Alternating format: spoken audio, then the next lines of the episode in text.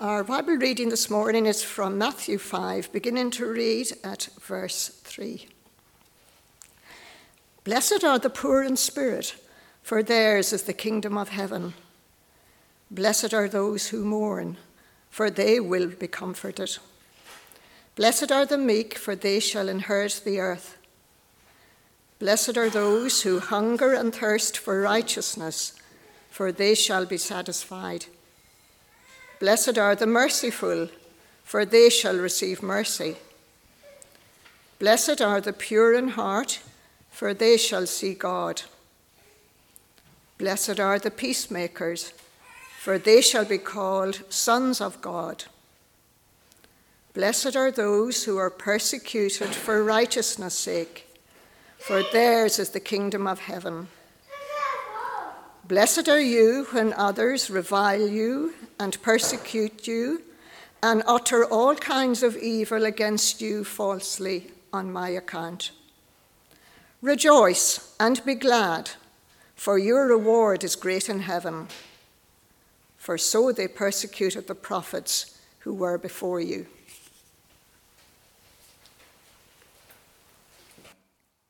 What we're going to be looking at is, the, is these uh, little section here called the Beatitudes. Um, and this is uh, this text that we've just had read to us uh, is incredibly exciting. Uh, I, I, think it's deeply challenging. I've certainly found it. It's highly relevant for us as a church. Um, it's one of those Bible texts that you, were planned weeks ago and um, they just seem to plop in and they just become so relevant. Um, that's just the work of the Holy Spirit. And so, what we're going to be doing this morning as we read these things and try and understand them together is we are, we are um, spiritually speaking, coming to sit at the feet of Jesus. We're, we're going to hear him speak to us through these verses. Um, we have been uh, starting, we've just started last week actually, this series um, called uh, life together. And uh, there's a little graphic, I think, it'd been, yeah, just, just nice. Che- cheers the place up a bit. Let's have that. Brilliant. Uh, life together. And we're looking, there it is, beautiful.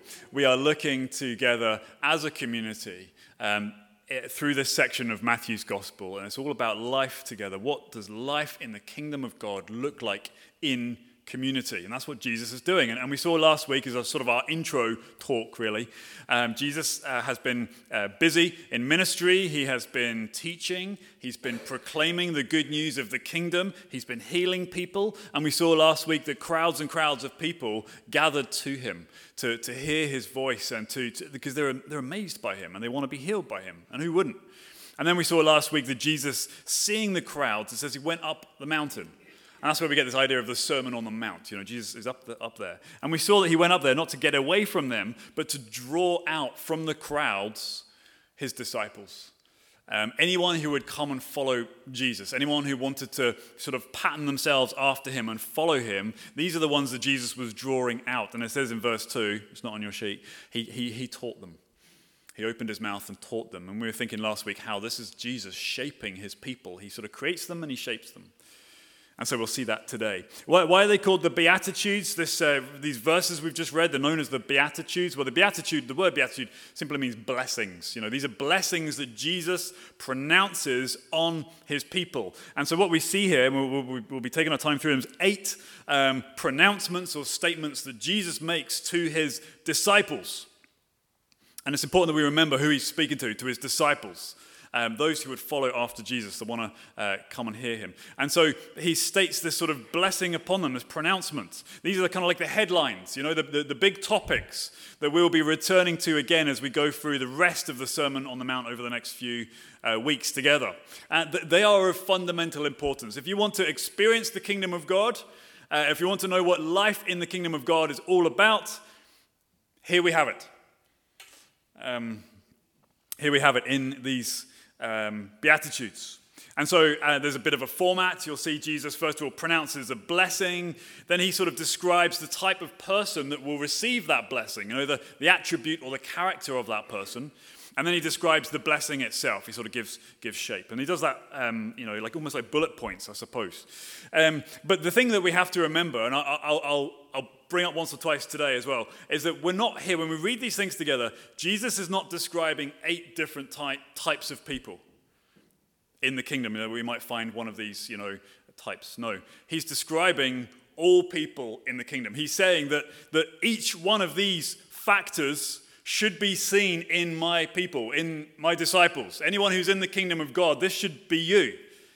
Um, likewise, when he's talking about the blessings and describing the blessings, he's not talking about eight different blessings. He's talking about one big blessing, but described from eight different angles. He is describing the kingdom. He's saying this is what it's like to be in the kingdom. This is how it feels to be in the kingdom of God, to know Him, to be with Him, to experience Him, to enjoy Him. So if you are a disciple of Jesus, this is you this is what you are, or at the very least, what you should be. Um, if you're a disciple of Jesus, this blessing is yours. This inheritance is yours. All of it. It's not just, well, I score well on here and I'm, I do not get that one. No, all of it is yours. Every facet of the diamond points to the diamond and it's given to you in the kingdom of God. And so, if you want to experience the kingdom of God, then do the things that Jesus teaches here. If you want to see breakthrough in your life and breakthrough in the church, do the things that Jesus says here. Okay? If you want to live and see the kingdom life together, behave as it says here. If you feel stuck this morning, if you feel stagnant, if you are struggling, this is for you. The kingdom has come. It starts here and it begins in you. It begins with us. And so this morning, as we, as we come to these Bible verses, we're going to be placing the searchlight of God's word on us. Or to switch the metaphor, we're going to bring the microscope of God's word onto our lives. We're going to place ourselves under examination. We're going to get a detailed look at our hearts. We're going to listen as Jesus teaches us. And what we'll see as we go through these um, Beatitudes, these eight biggies, are, I suppose, two movements or two directions uh, with which you move to experience the kingdom of God. So if you want to move, sorry, if you want to experience the kingdom of God, if you want to experience breakthrough and see the kingdom of God coming in real terms in your life, there are two sort of directions in which you must move. First of all, you must go deeper, and secondly, you must go wider deeper and wider. We'll look at the first half. Go deeper. If you want to experience and know the kingdom of God, go deeper. Where do we get that from? In verses 3 through to 6. The first four Beatitudes deal with our relationship with God. The, the last four kind of deal with our relationship with one another. Okay? This is the horizontal bit that we're talking about. This is go deeper in your relationship with God. If you want to ex- see and experience the kingdom of God, go deeper. Um, and as we'll see in a few moments, there is, these are not random things just sort of put together. There is a flow. There is a flow um, through these four Beatitudes. First one, then, look down your, your sheet. Uh, number three Blessed are the poor in spirit, for theirs is the kingdom of heaven. This is the first step. If you want to go deeper into God, if you want to experience His kingdom, Blessed are the poor in spirits. Uh, poor in spirit means that someone has, I suppose, what you might say, a poverty of the soul. Okay, someone who looks within and realizes there is nothing there, or nothing very remarkable, or nothing very wonderful there. They look within and they realize there are no inner resources enough to get them into the kingdom of God, into, into God's favor, uh, to, to, to re- know Him. There's nothing in there to be there, to stay there. They are spiritually bankrupt. That's what it means to be poor in spirit. And so, the first step, if you are to experience the kingdom of God in your life, you must realize at the most fundamental level that you would never have made it there had God not have got you there. Okay? This fly, I realize this flies in the face of everything everyone will tell you about yourself and your role. The, the message that the world will tell you, but this is so contrary to what everyone out there will say. In general, as a society, we value the brave, don't we? The self assured, the, um, the powerful. Those who are the winners, these are the, the ones that we make statues of and we name buildings after and we you know, follow them online. But here in this beatitude, and all of them really, Jesus is saying that my disciples recognize they have nothing within them to begin with. There's an old hymn that, that uh, you may have heard of before, maybe sung years ago. Uh, contains this line Nothing of my own I bring, simply to the cross I cling. It's expressing this poverty of spirit. But don't, don't you realize, don't you see what he's saying here? At the moment that you realize there is nothing in or of yourself, there, there is no spiritual resource that you possess on your own to get you to God, that is when yours is the kingdom of heaven. You, you go at that moment of realization from nothing to everything. The Apostle Paul uh, writes slightly differently, but he gets at this point. He says, When I am weak, then I am strong. Because God's power is made perfect. That is, demonstrated clearly in my weakness. Blessed are the poor in spirit. We can't go any further, we can't go any deeper unless we get this, unless we truly get what it means to be poor in spirit. Jesus is clear. If you think you can receive the blessing that he's talking about here, if you can enter the kingdom of God by some inner spiritual resource or some goodness in you or some moral character of your own, you will never get in. So think to yourself as we look at this first one, this first beatitude have you ever begun to be poor in spirit? Have you ever realized maybe that horrifying thought when it first comes to you that I have nothing in myself that can get me there. And yet, that's the first step to actually getting there. Blessed are the poor in spirit, theirs is the kingdom of heaven.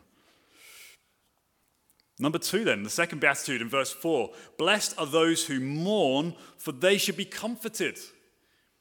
Ah, this is such a, such a wonderful promise. But it, it flows, it's connected to what we've just been seeing and, and what comes next. Mourning, you see, is, is, is sorrowing, isn't it? It's, it's, it's a sense of loss or it's a, a sense of grief that we have. But what Jesus is talking about here is not primarily the sort of grief that we have uh, when we lose a loved one. That there is grief and there is comfort from God for that, no doubt. But that's not the focus here. The focus is blessed are the poor in spirit. The next thing they will do is they will mourn. They will mourn for what makes them poor in spirit. They will grieve for what makes them poor. They will grieve for their sin. They will grieve for their mess. They will grieve for their darkness. They will, they will sorrow and mourn for their active and their passive rejection of God in whatever shape or form that has come, their rebellion against his ways. There's a reason why they were outside the kingdom to begin with. Blessed are those who mourn. That's where it begins. Disciples of Jesus will find themselves mourning for their sin. It comes naturally to a disciple of Jesus when they see how far short they have fallen. But you might think to yourself this morning, maybe, well, I, have never subscribed to religious laws. You know, I'm not a religious person. I've never accepted this, this dry and dusty set of outdated teachings from the Bible. That's not me. It's unfair to compare my life to these teachings, uh, these standards that, that you're believing in the Bible. You know, and you might think, well, I, I choose to live by my own values. I'm a good person. I haven't hurt many people, as far as I know. I always try and respect them. I don't need to mourn. There's a, a brilliant um, uh, illustration that a writer um, from, from uh, the last century, Francis Schaeffer, gave us. And uh, he, said, he said this Imagine that every person who was ever born was told to wear a recording device around their neck. Uh, it's an old it's an old illustration, so maybe we'd say it's like implanted or something like that. You know, the 5G vaccination or whatever. But imagine every person who ever was born uh, was told to wear a recording device. And this person walks around and grows up, and every, every time uh, uh, the, the recording device picks up every time you make a value judgment on someone else. So anytime you pass a, a, judgment on somebody else, anytime you expect them to behave in a certain way, it clicks on, it records. And so for your whole life, it's recording, recording, recording, off and on all the time. Every time you say, that person should have given me that car parking space, what were they thinking? I would never have done that. Click, records, noted. How dare they? They should have been much more kind to me, much more considerate. Click, recording. Think of my feelings. She should never have done that to me. He should never have said that. Click, recording. And Francis Schaeffer goes on to say, okay, you die and you go to be before God and you say to God, well, look, God, you can't judge me by your Bible. I never read it. I was never taught it. I was never interested. I didn't like your religious laws. And God will say, okay. And he takes the recorder from around your neck and he turns it around and presses play. And he says, okay, I won't, I won't on this occasion, I won't judge you by what you haven't read. I'll judge you by your own standards. Let's see how you did. And the point that Schaeffer tries to get to is that we can't even live up to our own standards of what is good and decent, what other people should do. We can't live up to that ourselves, let alone God's perfect standards in the law. And that's what Jesus is saying here. Once we realize that, we will mourn. We will acknowledge how far short we have fallen. We, we, we will sorrow and grieve for that which is inside us. And I think we'll mourn for the sins of other people as well. Not moan, I'm not saying moan, I'm saying mourn. That we mourn for our sin, the sins of our nation, of our society, of our, of our past, of our, even of our church. We mourn. But at this point, again, at this point, comes the kingdom the comfort of the kingdom. Blessed are those who mourn. Next one, number five, uh, verse five, pardon me. Blessed are the meek, they shall inherit the earth. This one is a beast. Blessed are the meek, they shall inherit the earth. Again, this is connected to what has just gone before. Uh, those who are poor in spirit, those who mourn for their sin and their brokenness and their darkness. Blessed are the meek, he says. Meek just means simply, or it can be understood as humble or even mild. Mild seems really pasty and a bit weak, but, but that's the, the, the word means. And, and, and I suppose if mourning is being honest before God about our sin, meekness is being honest before other people about my sin. Martyn Lloyd-Jones, who was a famous preacher, uh, in, in Westminster Chapel in London in the last century. Commenting on this, he said, It's comparatively easy to be honest with ourselves before God and acknowledge ourselves to be sinners in His sight. But he says, How much more difficult is it to allow other people to say things like that about me? I instinctively resent it, says Lloyd-Jones we, all of us, prefer to condemn ourselves than to allow someone else to condemn us.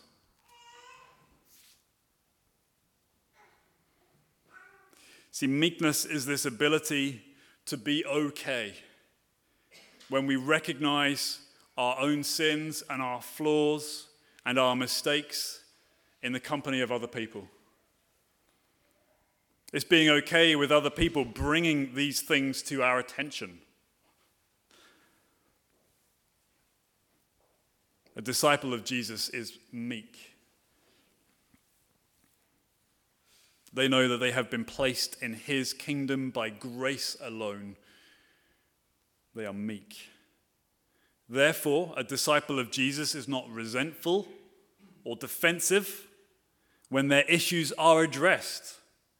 They own their issues and sins when they are addressed, if that is correct. They are humble before both God and people. That's meekness. That's integrity. I told you it was a beast. It's hard, isn't it? Wonder how you get on with this being meek. I wonder how you react when people bring challenges to you, sins that they see or they think they see, or whatever it may be. How do you do? I think this is a much needed attribute. If we are going to do life together, as Jesus describes, we need meekness among us. Without meekness, what do we have left? We have conflict, we have grudges, we have bearing resentment. But Jesus said, The meek have the kingdom, the low are raised up. And then, lastly, in this section, this flow, you know, we're getting there, aren't we? Verse 6 Blessed are those who hunger and thirst for righteousness, for they will be satisfied. This is where the flow ends, I suppose, the connection climaxes in this uh, going deeper bit between us and God.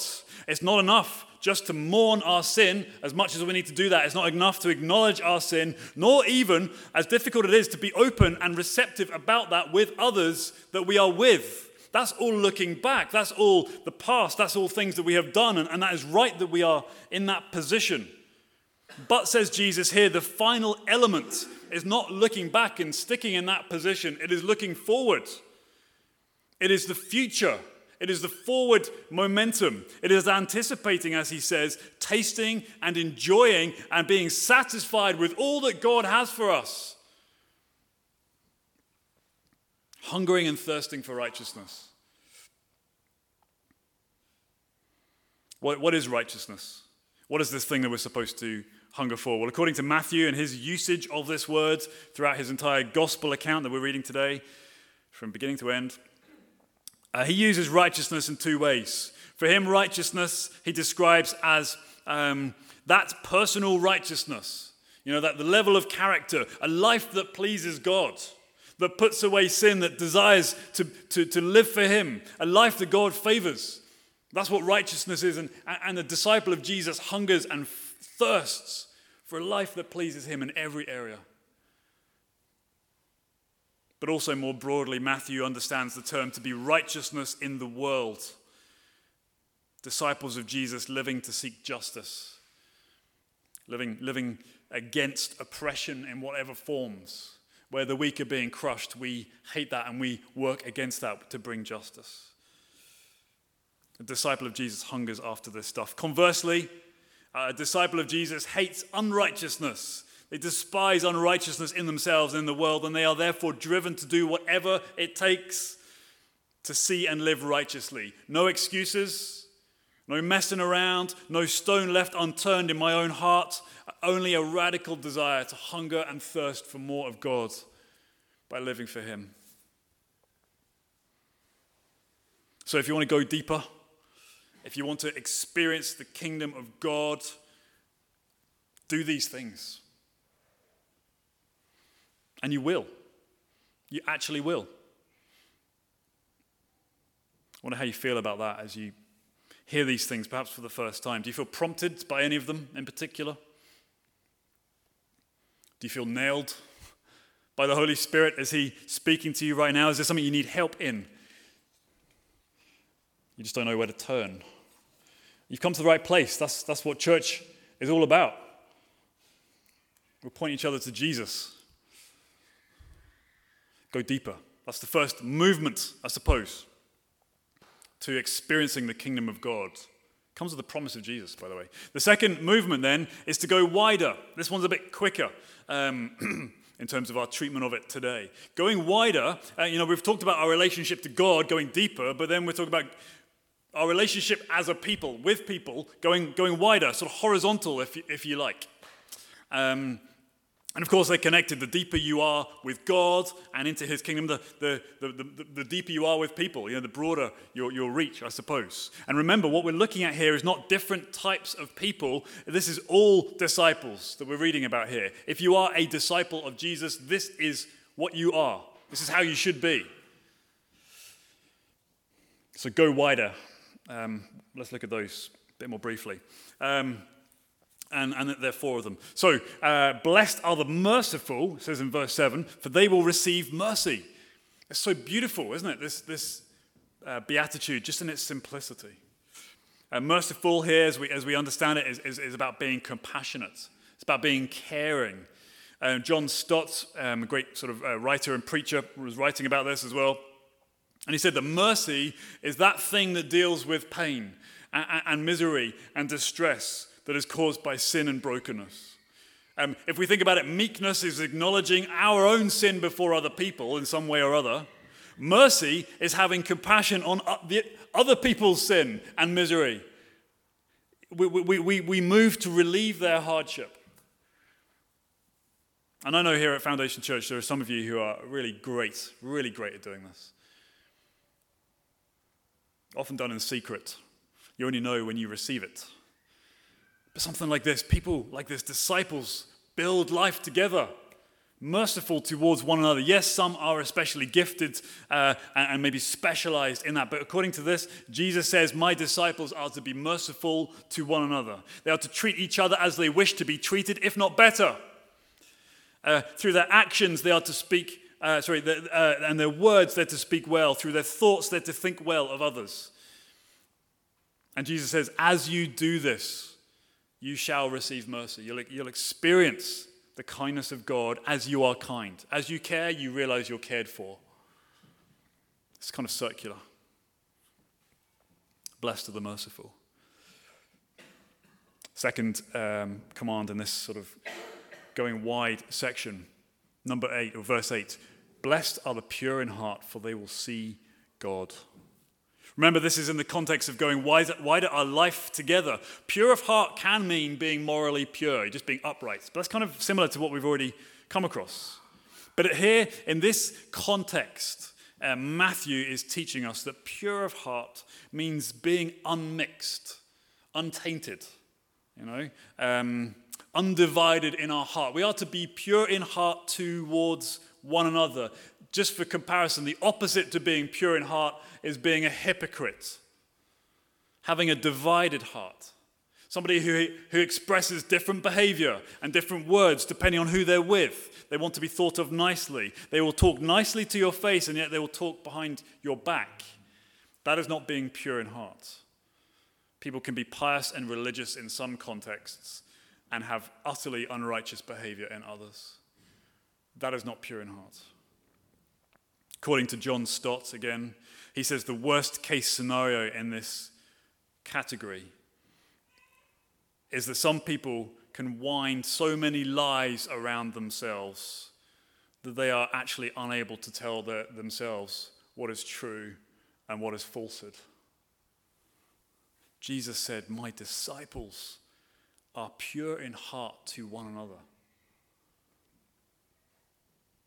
And when we are, it says, you will see God. You will see the kingdom of God. You will see clearly to see God's kingdom breaking in. Hypocrites won't see clearly.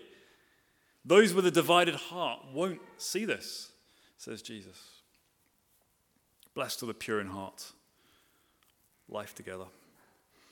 Third one, uh, blessed are the peacemakers for they will be called sons, children, daughters of God. Peacemakers. Not just peaceful, like nice people who are peaceful, but peacemakers, those who are actively working for peace. They're cultivating peace. Again, just imagine life together when we're all doing this. It could be amazing. They take steps to advocate for peace. They settle disputes and not start them in the first place. So key to our life together. The alternative, I suppose, again, just for comparison, is a peace breaker, not a peacemaker.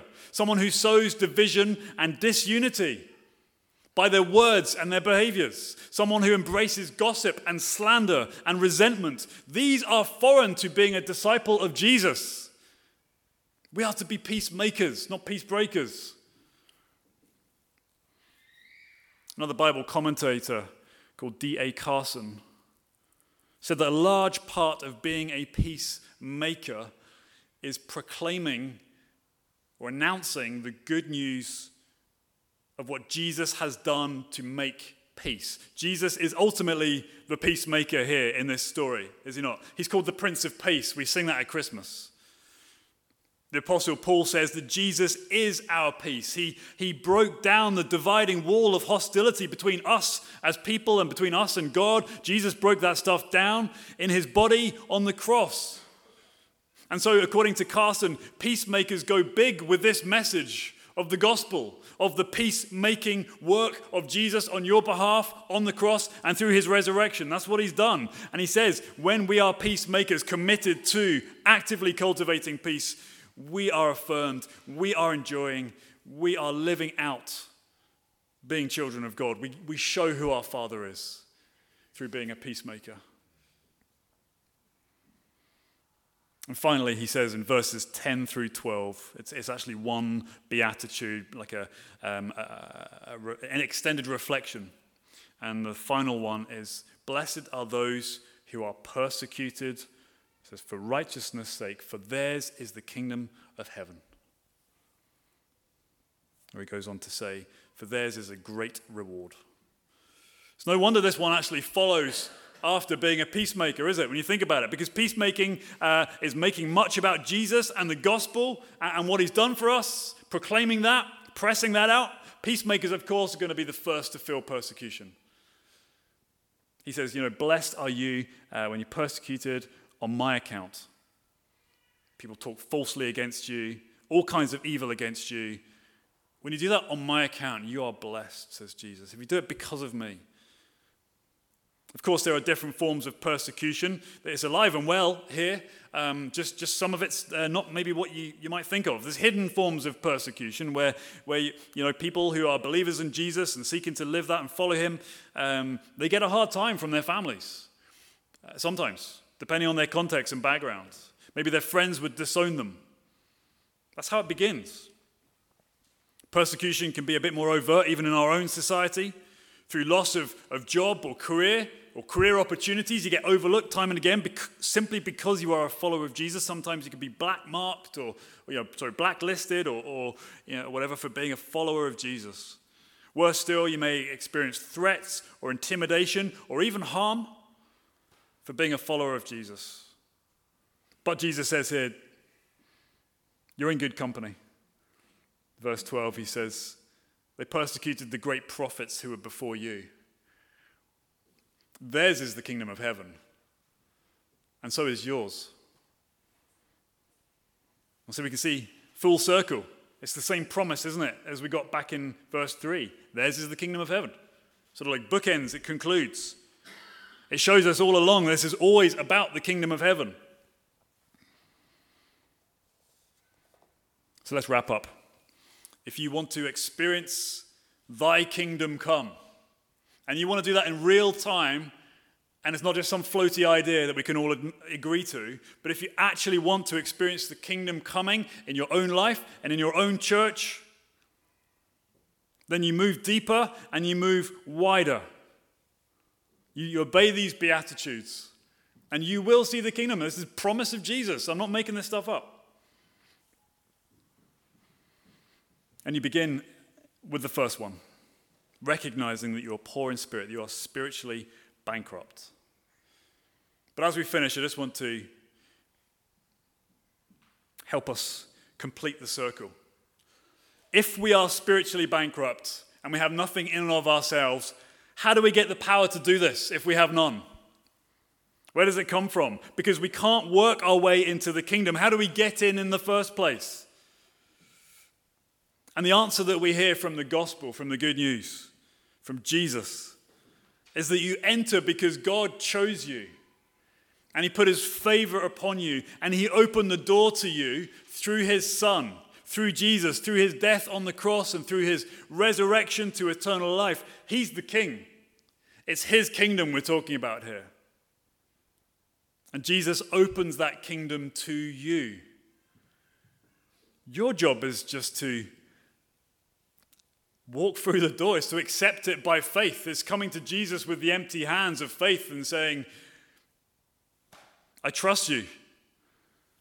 I have nothing, you have everything. And you promised to give it to me, and I, will take it if, That's how it begins. Accept him by faith. Trust that what he did was for you. And when that happens, he will bring you into his kingdom. He will give you new life. He will give you his Holy Spirit living in you. That's where the power comes from to do this. You cannot do it on your own, so please don't try. I will save you decades. He gives you his power, he gives you this ability to live for him. So rather than looking at yourself and being filled with fear and, and think to yourself, this is so impossible, this is so hard, I'm so bad, look to Jesus and say to yourself, because of him, I am in, and now I know how to live for him. That's life together, folks. It starts right here. Let's pray.